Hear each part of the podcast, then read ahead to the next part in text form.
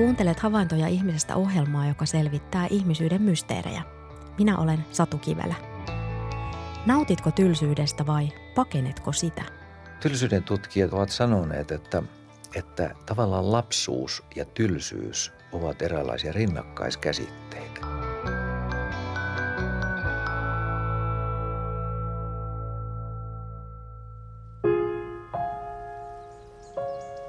Muksuna istuin rappusilla ja uppoiduin maisemaan. Koin ajattomuutta. Nykyisin moista kai kutsuttaneen mindfulnessiksi tai meditoinniksi. Näin kertoi nimimerkki Henkka. Onko tylsyys nautinnollista vai ahdistavaa? Pyysin ihmisiä kertomaan kokemuksiaan tylsyydestä Yle Radio 1 verkkosivulla olleen kyselylomakkeen kautta. Kiitos jokaiselle kokemuksen jakamisesta – Nimimerkki Salla on yksi kyselyyn vastanneista. Haaveilen, että minulla olisi enemmän aikaa tylsyyteen. Päivät täyttyvät työstä, opiskeluista, arjen huoltotoimista ja kaiken kruunua eri viestimistä tulvivat ärsykkeet. Koen, että aivoni kuormittuvat tästä liikaa ja tarvitsen tylsyyttä vastapainoksi. Kyllähän me aikuisina, jos meidän pitäisi muistella hetkeä, jolloin me viimeksi koimme olevamme aivan totaalisen tylsistyneessä tilassa, niin kyllä useimmilla mieleen tulee sitten se lapsuus, jolloin tuntui, että aika virtasi kuin terva peltikourussa hitaasti tai ei ollenkaan. Miksi monen aikuisen väkevimmät tylsyysmuistot ovat lapsuudesta? Monella meistä on varmaan ollut lapsuudessa kosolti tarjolla tilaisuuksia nauttia tylsyydestä ja kiirettömyydestä – Olemmeko me aikuiset aikatauluttaneet arkemme sellaiseksi, ettei siinä yksinkertaisesti ole tilaa tylsyydelle?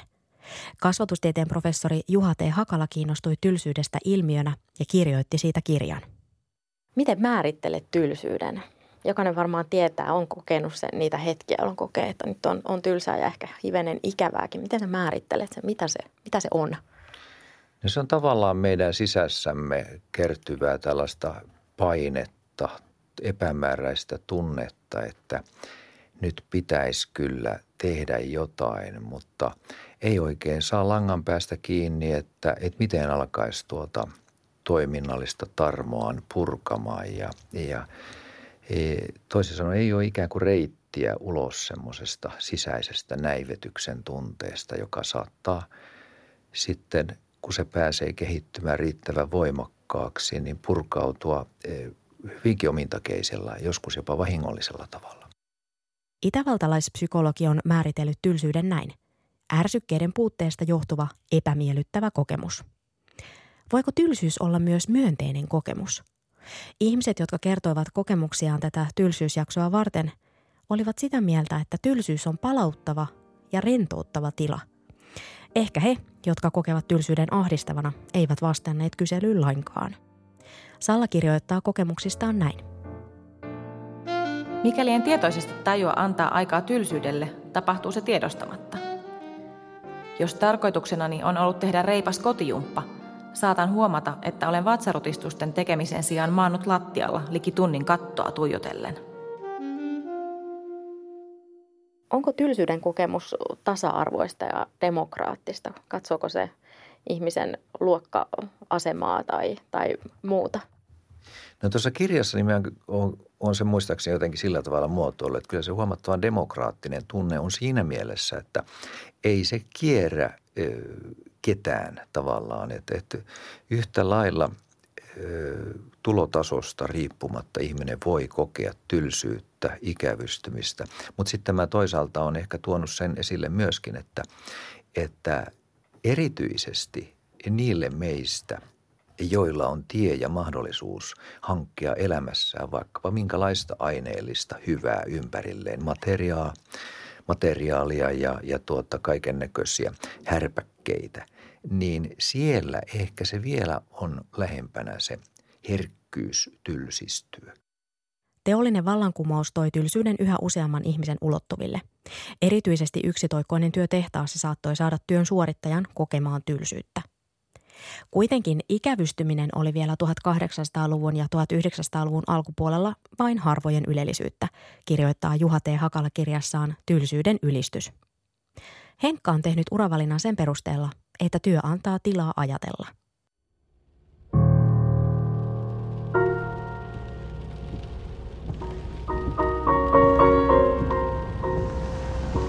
Olen valinnut ammatin, jossa minulla on mahdollisuus uppoutua ajatuksiini kuudesta kymmeneen tuntia päivässä. Vyötettynä rekan ilmajousitettuun istuimeen saan ajatella vapaasti, vaikka fyysisesti olen töissä. Tämä on henkilökohtaisesti varsin nautinnollista ja samalla strateginen valinta. Olen työskennellyt luovalla alalla, jossa intensiivinen ja hektinen projektityö tuntui kapea-alaistavan ajattelua. Milloin päivä on täynnä viriketulvaa ja kanssakäymistä, uuvun kerta kaikkiaan.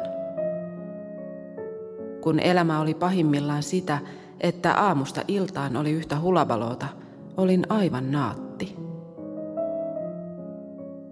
Saksalaistutkijat ovat tyypitelleet erilaisia tylsyyden ja ikävystymisen tasoja asteikolle. Välinpitämätön tila on niistä lievin. Ihminen ei välttämättä edes havaitse sitä, vaan voi kokea itsensä hyvällä tavalla väsyneeksi. Tutkailevan ikävystymisen tilassa tunne on jo helppo huomata. Kokija saattaa ajatella, että olispa mukava tehdä jotain. Mutta mitä?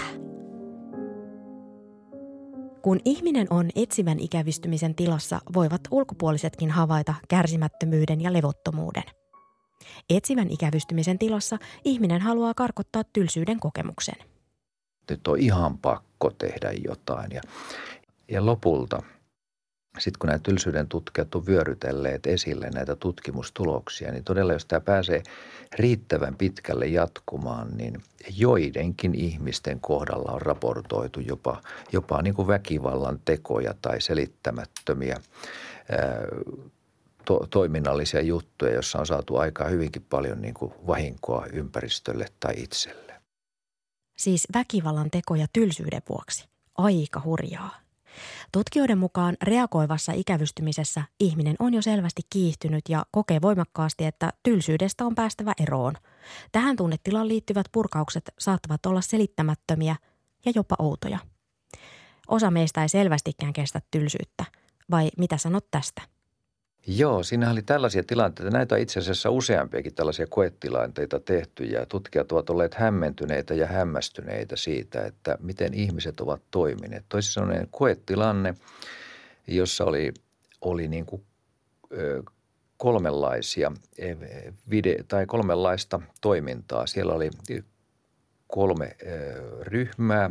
Yksi ryhmä sai katsottavakseen hyvinkin mielenkiintoisia – videoita, kenties jonkun elokuvan, joka oletettavasti vangitsi heidän mielenkiintonsa. Toinen ryhmä sai katsottavakseen tällaisen neutraalin, asiapitoisen ohjelman, videon. Ja kolmas ryhmä, sille annettiin katsottavaksi sitten tällainen erittäin tylsä, oletettavasti tutkijoiden olettamuksen mukaan tylsä, katsottava video – ja sitten ikään kuin sivun menneen tutkijat kertoivat, että muuten tässä huoneessa on sitten tällainen laite, jolla voi antaa itselleen pieniä ja ehkä voimakkuudeltaan vaihtelevia sähköiskuja. Mutta ei kerrottu, että minkä takia tämä laite on täällä, kuinka ollakaan, kun koe käynnistettiin ja, ja katsojat pääsivät katsomaan heille tarkoitettuja videoita – ja, ja koe päättyi, oliko se nyt puoli tuntia tai jotakin sitä luokkaa. Se koeaika, koe päättyi ja tarkasteltiin tuloksia, niin kävi ilmi, että se ryhmä, joka joutui katsomaan sitä kaikkein tylsintä katsottavaa, hyvin tylsää ohjelmaa, niin nämä katselijat olivat antaneet itselleen hyvinkin voimakkaita sähköiskuja – ja tutkijoiden tulkinta oli, että he oikeastaan halusivat tehdä mitä vain välttääkseen tämän tylsyyden tunteen. Et vaikka mieluummin kokivat kipua, fyysistä kipua. Aika hämmentävää. Tutkijoiden mukaan asteikon loppupäässä hämöttää apaattinen ikävystyminen. Se on epämiellyttävä tunne, mutta ihminen ei olekaan enää kiihtynyt. Apaattisesta ikävystymisestä voi seurata masennus. Kaikille tylsyys ei aiheuta ahdistusta, vaan päinvastoin. Nimimerkki Mimi kertoo kokemuksistaan näin. Nautin tylsyydestä. Elämäni on liian kiireistä. Tunnistan kyllä tunteen. Nuorempana piti olla vauhtia elämässä ja joka paikkaan teki mieli mennä. Nyt haluan joskus olla vain, enkä silloin kaipaa erityistä toimintaa tai ohjelmaa. En puhelinta tai viihdeelektroniikkaa, en edes kirjoja, en toisia ihmisiäkään. Olen vain. Ehkä kävelen lähiympäristössä, ehkä vain oleskelen kotona ja mietiskelen omiani. En tiedä kuinka kauan todella jaksaisin viihtyä tuossa tylsyyden tilassa, koska en saa tilaisuutta tarpeeksi usein. Tiesitkö muuten, että tutkimusten mukaan kävely parantaa luovuutta? Ihminen pystyy tuottamaan uusia ideoita paljon paremmin toistuvan liikkeen, kuten vaikkapa kävelyn aikana kuin istuessaan takamus kiinni penkissä. Kaikille tylsyys ei ole rentouttavaa.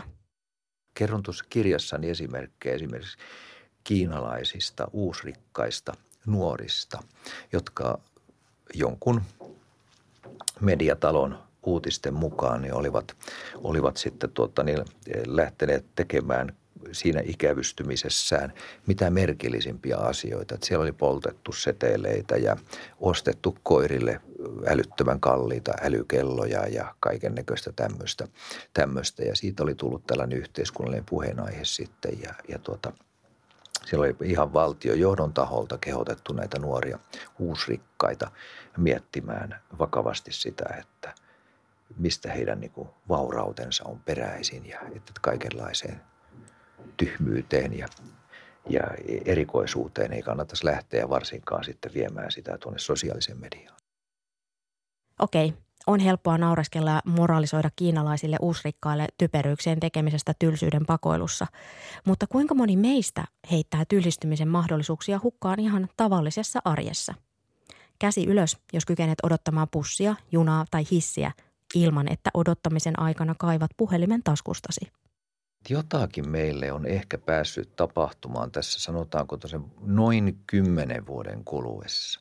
Ja kun kysytään, että mitä esimerkiksi länsimaiselle ihmiselle on tapahtunut noin kymmenen vuoden aikajänteellä, niin ainakin se, että me olemme tehneet jonkunlaisen digiharppauksen siinä mielessä, että, että useimmilla länsimaisilla ihmisillä on joko taskussaan tai lähettyvillään moderni älypuhelin – jo, jonka kautta on pääsy internettiin ja sosiaaliseen mediaan ja, ja oikeastaan ihan kaikkialle, mihin he haluavat. Ja, ja tätä mä siellä kirjan loppupuolella myöskin tarkastelen, että tavallaan siinä mielessä, että onko tämä halumme paeta tylsyyttä ikään kuin kulttuurin aikaansaamaa tai, tai tuota, teknologian osittain aikaansaamaa ja, ja elämäntavan muutoksen aikaansaama. Että, että kyllä tässä ei, ei tällaisia niin kuin olettamuksia mulla taustalla on. Tutkijat ovat löytäneet aivoistamme erityisen uutuuskeskuksen. Miten se toimii? Nimensä mukaisesti niin, että se suosii uutta vanhan ja tylsän kustannuksella. Juha T. Hakala kirjoittaa tylsyyden ylistyskirjassaan, että uutuuskeskus voi selittää sen, miksi alati päivittyvät sosiaalisen median kanavat ovat niin koukuttavia meille ihmisille – Uutuuskeskuksen stimulointi ylläpitää mielihyvähormonimme eli dopamiinin tasoja. Tämän vuoksi meille on helppoa myydä uusia härpäkkeitä, joita emme edes tarvitse. Pahoin pelkään, että mediamyllytys vie tämän pienen ihanuuden pois lapsilta ja yhtä lailla aikuisilta. Kapulan käpeltäminen ei mielestäni ole rentouttavaa, silti siihen itsekin helposti hairahdun ihmiset kokouksissa tai luennoilla tai missä tahansa, missä tulee sellainen pieni ikään kuin rauhoittumisen ja, semmoisen sykkeen notkahdus, niin, niin yhtäkkiä rupeaa kuulumaan sitä kahinaa ja touhua yksi jos toinenkin kaivelee jotain laitetta jostain ja näpyttelee. Joo, se on ihan totta. Että tavallaan meidän niin kuin ikävystymis kynnys on madaltunut huomattavasti. Ja tätä puhuu esimerkiksi opettajat koulussa, että, että sanotaan katokaluokkalaiset, niin näiden, näiden lasten opettajat ovat sanoneet, että useampi on mulle tullut kertomaan, että tuommoiset 7-8-vuotiaat, niin ei ne pysty enää olemaan 10 minuuttia hermostumatta. Eli tavallaan sellaiset hiljaisen työskentelyhetket, jotka sanotaan 15 vuotta sitten lapset ihan heittämällä selvisi niistä suurin osa luokassa, niin tänä päivänä ne alkaa olla todella, todella niin kuin vaikeasti hallittavia tilanteita koulussa. Lasten ja nuorten lisääntyneen ruutuajan arvellaan vaikuttavan muuhunkin kuin oppimiseen. Eräässä tutkimuksessa on saatu havaintoja siitä, että mobiilin teknologian lisääntyminen nuorten elämässä korreloi siihen, kokevatko nuoret vaikeaksi toisen ihmisen kohtaamisen ja aidon myötätunnon heräämisen, kerrotaan tylsyyden ylistyskirjassa. Toki teknologia on myös yhdistänyt ihmisiä, mutta lisää tutkimusta tarvitaan siitä, että miten se vaikuttaa kasvaviin lapsiin ja nuoriin ja miksi ei aikuisiinkin tämä on johtanut meitä keskustelemaan myöskin siitä, että, että kun nyt kun esimerkiksi on tehty näitä kansainvälisiä PISA-tutkimuksia, joissa on seurattu vaikkapa niin matematiikan taitojen edistymistä ja, ja, ja lukutaidon edistymistä ja niin poispäin. Ja, ja esimerkiksi näissä molemmissa mainituissa oppiaineissa suomalaislapset ja nuoret ovat Toki heidän osaamisensa on edelleen kansainvälisesti arvioiden erittäin huippua, mutta ollaan tultu niistä ihan huipputuloksista alaspäin ja ollaan vähän huolestuneena kysytty, että mistä se johtuu. Ja tavallaan niin kuin tällä, tällä tylsyysteemalla on yhteyksiä olettamukseni mukaan myöskin siihen, että, että meidän keskittymiskyky tavallaan tämmöisiin sinnikkyyttä vaativiin asioihin, kuten esimerkiksi niin kuin matemaattisten taitojen hallinta ja omaksuminen tai, tai lukeminen, ihan niin kuin kirjojen lukeminen, niin se alkaa olemaan niin kuin entistä harvempien juttu. Peruskoulun päättyessä tuhansien suomalaisten nuorten lukutaito on niin heikko, että se estää jatko-opinnot. Lukutaito on rapistunut erityisesti huono-osaisimpien perheiden lapsilla. Esimerkiksi lukutaito on niitä eh, ihan primaareja taitoja meidän omaksua tulevaan ty- työelämää varten ja, ja elämää varten. Ja, ja ilman lukutaitoa niin tavallaan siirrytään askel tai useampi askel lähemmäksi myöskin niin kuin syrjäytymisen uhkaa. Onko myös aikuiset ikään kuin vaarassa siinä, että, että he niin kuin eivät kestä sitä tylsyyttä, jota kuitenkin vaaditaan sitten tietynlaisten tehtävien suorittamiseen, omaksumiseen ja oppimiseen? On ehdottomasti, että, että meillä on jatkuvasti niin kuin myöskin työelämässä meillä aikuisilla ympärillämme – niin kuin entistä voimakkaampia ärsykkeitä, toisin sanoen asioita, jotka tapahtuvat, jotka, jotka kutsuvat tarkistamaan viestejä, jotka, jotka piippaavat taskussamme tai, tai työpöydällämme siinä ja, ja, tota, ja niin poispäin. Ja toisaalta sitten tämä on niin kuin riski, koska työmme ovat entistä niin kuin enemmän intensiivisyyttä ja keskittymiskykyä vaativaa. Mutta siitä huolimatta näitä ärsykkeitä on entistä enemmän ja meidän tavallaan eh, kynnys tarkistaa ja jatkuvasti olla herkeämättä läsnä yhä useammassa eh, vaikkapa viestintävälineessä ja, ja useammalla kanavalla ja useampaan suuntaan, niin on, entistä matalampi. Eli tästä tulee juuri niitä – tilanteita, joista aivotutkijat ovat olleet huolissaan. Eli, eli se, että aivomme ovat niin kuin tuota, jatkuvassa tämmöisessä boostaustilassa ja, ja tota, aivojemme lävitse virtailee valtava määrä informaatiota ilman, että se olisi tavallaan jäsentynyt mieleemme niin kuin persoonalliseksi tiedoksi. Ja minulta ikään kuin vaadittiin, että pitää olla aktiivinen joka suuntaan, töissä ja kotona – lasten kuskaamista harrastuksiin, että kehittyisivät. Hekin ovat muuten valinneet mieluummin sen näennäisen tylsyyden ja jaksavat nyt paremmin. Mitään muuta en tuolloin kaivannut kuin saada vain olla, pysähtyä. Olla näkemättä, tekemättä, ajattelematta. Ehkäpä juuri siksi olen aika ajoin uupunut melko tavalla. Nimimerkki Mumma kirjoittaa, että hän kaivaa tylsänä hetkenä vanhat valokuvat esiin. Osan kuvista mummo hävittää merkityksettöminä. Hän kertoo hävittävänsä myös vanhoja tavaroita, joita ei ole tarvinnut pitkään aikaan. Mummo kirjoittaa miettivänsä, miksi hän on ostanut niin paljon tavaraa, joita ei ole oikeastaan tarvinnut. Mummo kertoo viestissään, että tylsyys ja yksinolo on toisaalta mukavaa. Voi kuunnella radiota ja miettiä menneitä ja tulevia. Minkä takia me halutaan paeta tylsyyttä? Mitä me silloin oikeastaan pelätään ja miltä me paetaan? Tylsyyshän on, ja jokainen kai voi sen allekirjoittaa, jokseenkin vastenmielinen tunne. Ja en oikeastaan ihmettele yhtään, että me haluamme paeta sitä. Mutta tämä mun kirjani Tylsyyden ylistys, niin kuin yksi lähtökohtainen oletus on se, että, että se on tavallaan ihmisen ikäinen tunne. Viittaa nyt siihen, että kautta ihmiskunnan kulttuurihistorian ihmiset ovat tunteneet e, tylsyyttä, e, he ovat ikävystyneet ja, ja, ja se mun tavallaan olettamus siellä kirjan kirjoittamisen taustalla on se, että tämä ei ole turha tunne. Että ei meihin ole istutettu turhia tunteita. Että sille tylsyydellä on joku merkitys ja se on tavallaan niin kuin puhetoveri, sisäinen puhetoveri. Eli toisin sanoen se haluaa viestittää meille jotain. Ja, ja se mun ajatukseni on, että meidän ei ehkä niinkään pitäisi – päätäpahkaisesti paeta ja poistaa itsestämme tätä tylsyyden tunnetta, vaan päinvastoin ainakin toisinaan pysähtyä kuuntelemaan, mitä se tällä kertaa pyrkii meille sanomaan. Niin, emmekö me kaikki uskalla kuunnella itseämme, ja siksi ainakin osa meistä juoksee tylsyyttä karkuun monin eri tavoin. Tätäkin on epäilty, että minkä takia kavahdamme tylsyyden tunnetta, niin on se, että, että me emme halua kuunnella sitä sisäistä puhetta, mikä meistä kumpuaa. Ja, ja tuota, joku on sanonut, että se on niin synkkä ääni. En halua kuunnella sitä. Ehkä meidän kuitenkin kannattaisi välillä pysähtyä kuuntelemaan sisäistä ääntämme. Ai miksi?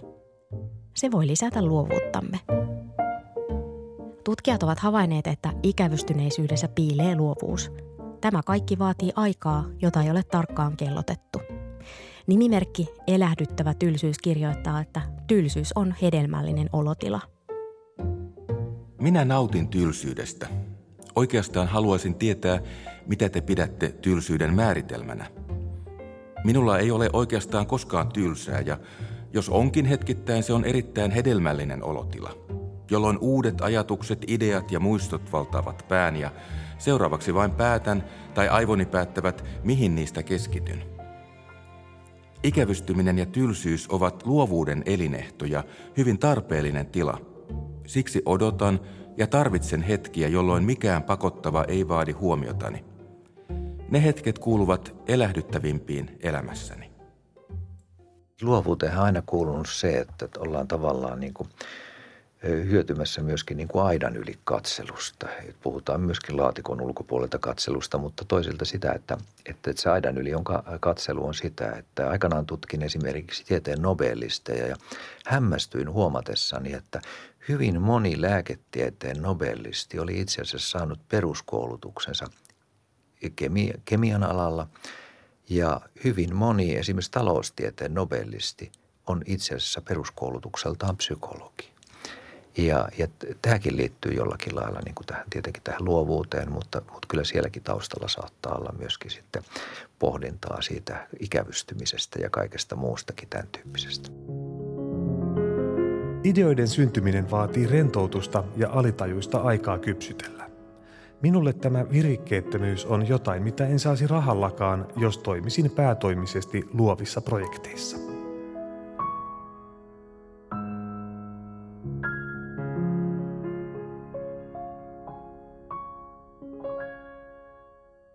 Ja kun ihmisen aivot on vielä rakennettu niin, että, että vaikka me itse ajattelisimme, että mä nyt luen tämän, mutta mä en rupea ajattelemaan tätä nyt sen tarkemmin, niin se ei ole mahdollista, koska meidän aivot naps käynnistää sen prosessoinnin, halusimme sitä tai emme.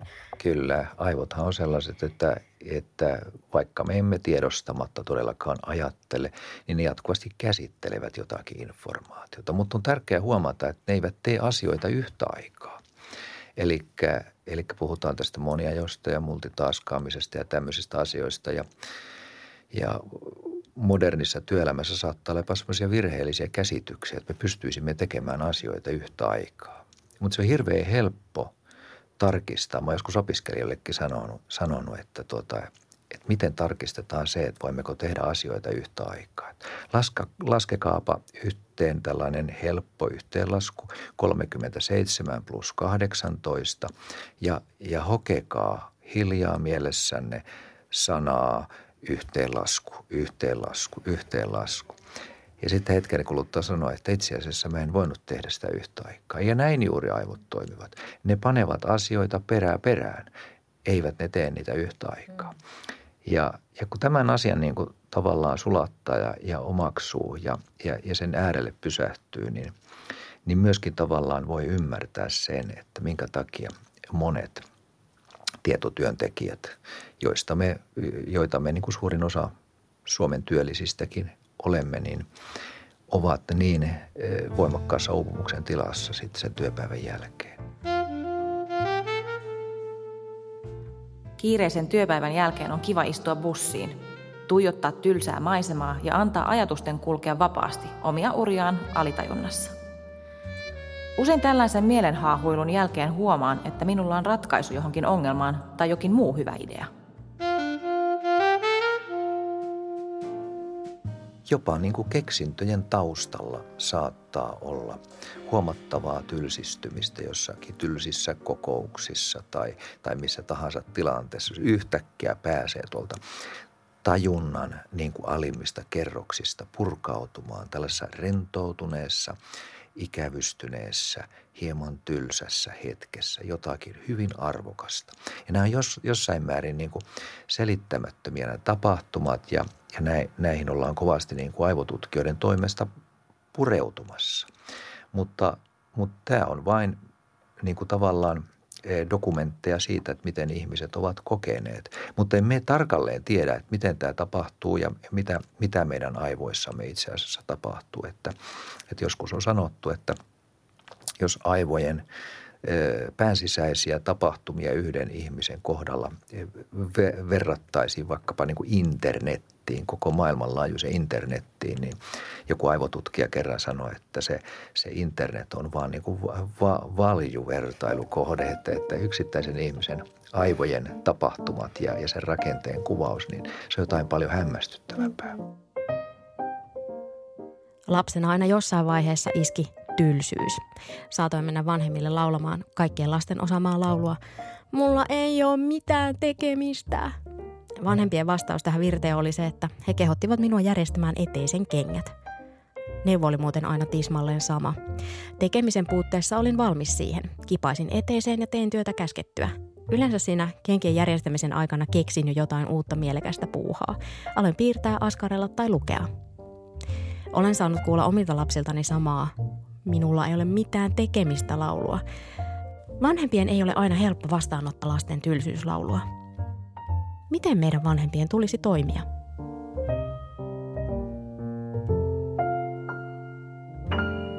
Kun lapsemme istuvat olohuoneen sohvalla ja saattavat siellä todeta, että on tylsää, ei ole mitään tekemistä, niin kuinka usein me kasvattajina tavallaan sorrumme siihen primitiivireaktioon, että tarjoamme siihen sitten jotain niin kuin pelaamista, pädiä kouraan, syliin eh, tai puhelinta, että katoppas tuossa on tuollainen ja tuollainen, että voisi pelata hetken aikaa. Äiti tai isä tekee ruokaa tässä nyt ja, ja sen aikaa vietät siinä ja siinä, mutta ei sen enempää ja niin poispäin. Toisin sanoen, että se, se tylsyyden kokemus poistetaan lapsen elämästä ja näin meidän ei pitäisi tehdä, vaan kasvattajana meidän pitäisi päinvastoin – myöskin sietää sitä, että meidän lapsillamme on tylsää, saati meidän ei pitäisi koskaan tuntea myöskään syyllisyyttä siitä, että lapsillamme on tylsää, vaan päinvastoin se, että lapsella on tylsää, niin se on oikeastaan huippuhieno juttu,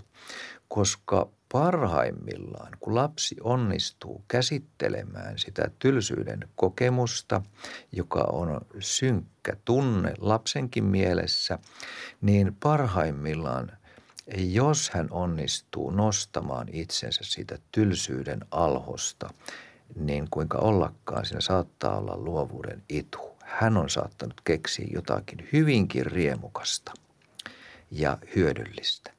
Ja vaikka ei joka kerta keksikään, niin tämä on erittäin hyvää harjoittelua vastaisen varalle. Kyllä elämä on keskimäärin melkoisen tylsä juttu.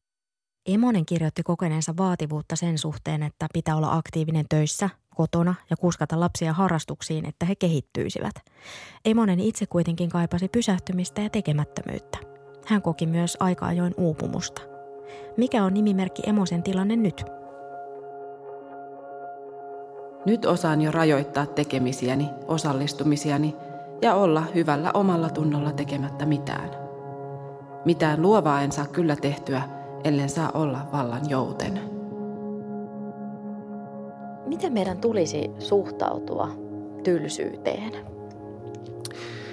Meidän pitäisi suhtautua tylsyyteen eh, hieman toisella tavalla kuin olemme ehkä niin kuin spontaanisti suhtautumassa. Toisin sanoen, että, että tylsyyttä ei tulisi kaihtaa, saati että sitä tulisi vihata, vaan meidän pitäisi sittenkin ehkä tarkistaa suhdettamme tylsyyteen. Ehkä ajatellaan, että se on, se on sittenkin terve, tervetullut ö, asukas meidän, meidän tuota, niin, kehossamme ja, ja voisimme ihmetellen pysähtyä kysymään, kun tylsyys uhkaa koputella tajuntamme kamarin ovea, että, että mitä se tällä kertaa on ehkä meille viestimässä. Voipa olla, että, että siellä tällä kertaa on joku, joku luova, riemukas, ratkiriemukas ajatus, joka on tunkemassa tajunnan hämärästä kohti valoa. Tuntuuko sinusta, että kaikki on ikään kuin nopeutettua? Tämän päivän keski-ikäiset kävelevät, syövät ja puhuvat nopeammin kuin heidän vanhemmat muutama vuosikymmen sitten, kirjoittaa Juha T. Hakala kirjassaan. Teknologia on vauhdittanut monia arkisia asioita ja samaan aikaan me ihmiset olemme kiihdyttäneet omaa rytmiämme ehkä osittain huomaamattamme. Toisille meistä tylsyys on palautumista ja rentoutumista, jotain sellaista, josta ei saa kyllikseen. Toisille taas ikävystyminen on ahdistavaa ja pelottavaa. Miten omaa tylsyyden sietokykyä voisi parantaa? Olet odottamassa liikennevalojen vaihtumista jalkakäytävällä, niin älä painakkaan sitä nappia, joka nopeuttaa sen, sen valon vaihtumista. Tai hississä älä paina sitä nappia, joka nopeuttaa ovien aukaisua ja, ja niin poispäin. Mutta vakavasti puhuen, niin niin tavallaan niin malttaa. Että nyt tuntuu siltä, että alkaa ikävystyttää, tylsistyttää, onpas tylsää, niin ehkä voisimme vain hetken tuijotella ikkunasta ulos tai ympärillemme. Kenties sieltä syntyy jokin ajatus. On joku ärsyke, linnun laulua, liikenteen melua, ihmisiä, joita kohtaan, ja niin poispäin, joka synnyttää sittenkin jonkun ratkiriemukkaan ajatuksen meissä. Eli paitsi, että tämä on aivoillemme hyvää, sellaiset hetken eh, hiljaisesti virtaavat tunnelmat, eh, niin myöskin saamme todella jotain hedelmällistä muuta ajateltavaa. Nimimerkki Salla kirjoittaa haaveilemansa siitä, että hänellä olisi enemmän aikaa tylsyyteen. Sallan päivät täyttyvät työstä, opiskeluista ja arjen puuhista. Kaikista mieluisinta on tylsistyä luonnon keskellä. On ihanaa, kun mökillä sataa kaatamalla ja pihatöiden sijasta saa hyvällä omatunnolla tylsistyä sisällä. En osaa meditoida, mutta tylsistyminen on varmasti minun versioni siitä. Tylsyys ei ole mikään joko tai juttu, vaan siinä on erilaisia vaiheita. On olemassa myönteistä ja ahdistavaa tylsyyttä. Kiire on myönteisenkin tylsyyden tehokas karkottaja. Tarvitsemme pysähtymistä myös oppimiseen ja palautumiseen. Tarvittavan tylsyyden annostelumäärät ovat kuitenkin yksilöllisiä. Tärkeää on tietää, minkä verran itse tarvitsee tylsyyttä voidakseen hyvin. Minä olen Satu Kivelä. Kiitos, että olit mukana. Mitä pidit ohjelmasta? Lähetä palautetta havaintoja.ihmisestä at yle.fi.